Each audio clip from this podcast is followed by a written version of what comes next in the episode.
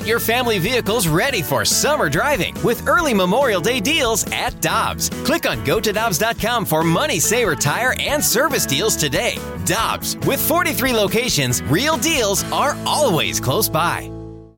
Joey Vitale views things a little differently. Just imagine how he looks at hockey. Whoa! This is The View from Vitale, brought to you by Scott Lee Heating Company, a proud Mitsubishi Electric elite contractor.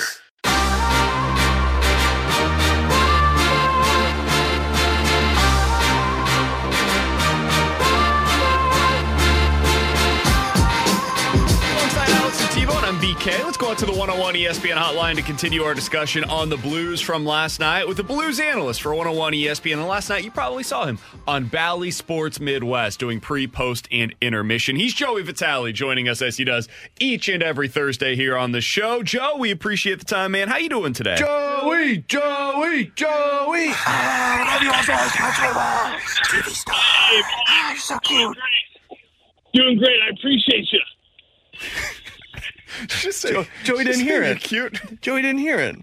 You just said he's cute. I complimented his looks. He's a fine-looking Italian fella. Cute, though? That's what you went with? Not handsome, not good-looking, hey, man. Ravishing. It just came out. All right. Hey, I appreciate all the love. That might be a little too far. Touche, sir. Sorry. All right, Joe, let's get right into this one from last night. I thought the first period was as good as I've seen the Blues play all season long. Let's start with the good before we get to the less good. What did you see from the Blues early on in that one against Vegas? Hey, I tell you what, BK, to me, the biggest thing that stood out about that first period was the response. I mean, this isn't something the Blues haven't done a ton of this year. I thought it was a step in a great direction. You know, we all know the stat. When they allow that first goal, they're over. When they score the first goal, they're undefeated, right? So that, to me, is a great sign that you allow that first goal. Vegas comes at you. They put it in the net first.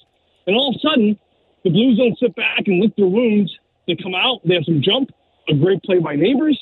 You back it up with the Kevin Hayes goal. Then all of a sudden, another wonderful goal there by Jordan Kyrou.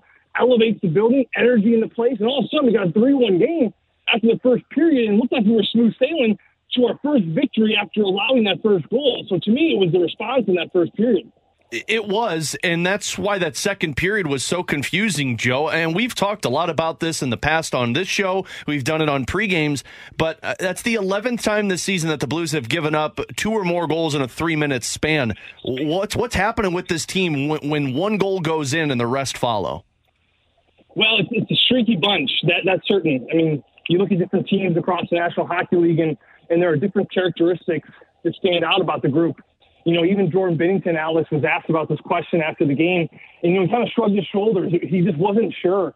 I think if the coaches and the goaltenders and everyone knew what the answer was, they would certainly be on top of it. But right now, the characteristic of this group is when they get ahead, they stay ahead. When they get behind, they end up falling way, way behind. I think last night was an example of you fall a little bit behind. You end up maybe panicking a little bit as the Golden Knights in that second period tie it. Goaltender interference, maybe not. They decide not to challenge. I actually support Craig Berube. I think it was a really good non-challenge. I don't think they would have won that challenge.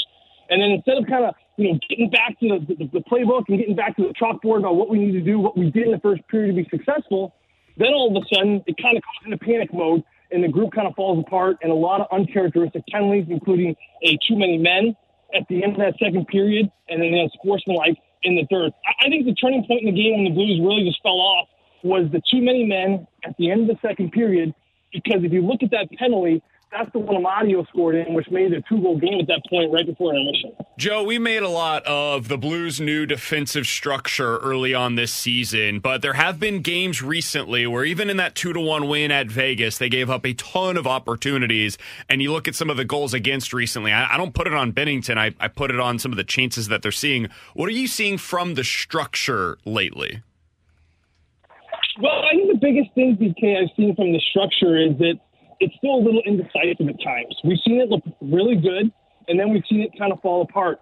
I think with the new transition of a new system, you're always going to be battling of your old ways and your old habits and how they used to do things last year, which I think is something that over time this group has to sort out and has to figure out. Because when it looks good, it's incredible. Like I go back to that Vegas game on Monday night, there was just bodies in the way. Yes, Bennington had to make some big saves, but guess what? That's his job. He's supposed to make big saves, and he knows that, right? It's a good Vegas team. You're not going to go 0-4. You're not going to allow zero chances again from a danger area. You're going to allow some chances against good teams. But the thing that stood out about how the system looked so good on Monday was it wasn't necessarily defensive players making plays. There's a difference between that and just being in a good defensive position to be in the way. Not just make the play, but sometimes just be in the way. And that's when it looks really good. It's when it's in the middle, it's tight, you're not allowing anything to come through the middle, and the bodies that want to try to go there, they're going to run into one, two, three defenders. So, Joe, with that being said, and we're going to talk about this a little bit later, but, you know, last night when Vegas couldn't get anything going with their top line and the Blues were swarming them, Bruce Cassidy went out there to Keegan Colasar and William Carrier line, and it found a way to stabilize it a little bit. Do the Blues suffer from not having that stabilizing line? I think they do a little bit, Alex. I think it's something that they're still in the works of. I don't know if they officially have designated what that line looks like. You know, for a while there, it looked like they had something special with the Sunquist, Neighbors, and Sammy Blay line. You know, Craig Berube called it kind of that identity line. I think he was right. They play with a lot of jump. They play with jam. There was a lot of energy. It was a forechecking line, and they were smashing defenders. So it was all positive things from this line, and I think that the Blues had something quite similar to what you saw in the Barbashev team and, of course, the Oscar Sundquist line back in 2019. The issue now becomes as Jake Neighbors gets promoted, as he deserves, now leading all Blues in goals with 10, the first one, two double digits. You give him the promotion to the first line because he's earned it, which is a good thing, but now you need to have someone kind of fill in there, right? So right now it's Nikita Alexandrov. I think at some point, with as healthy as the Blues have been, I think the one question mark is going to become, do the Blues start digging deep into Springfield and start thinking about bringing some other players up? Let's call it a Nathan Walker, for example, someone you can come into the fourth line, bring some energy, bring some speed. You know exactly what you're going to get out of them. And someone's just going to promote a little bit of energy because right now I think in the bottom six it's something that's missing.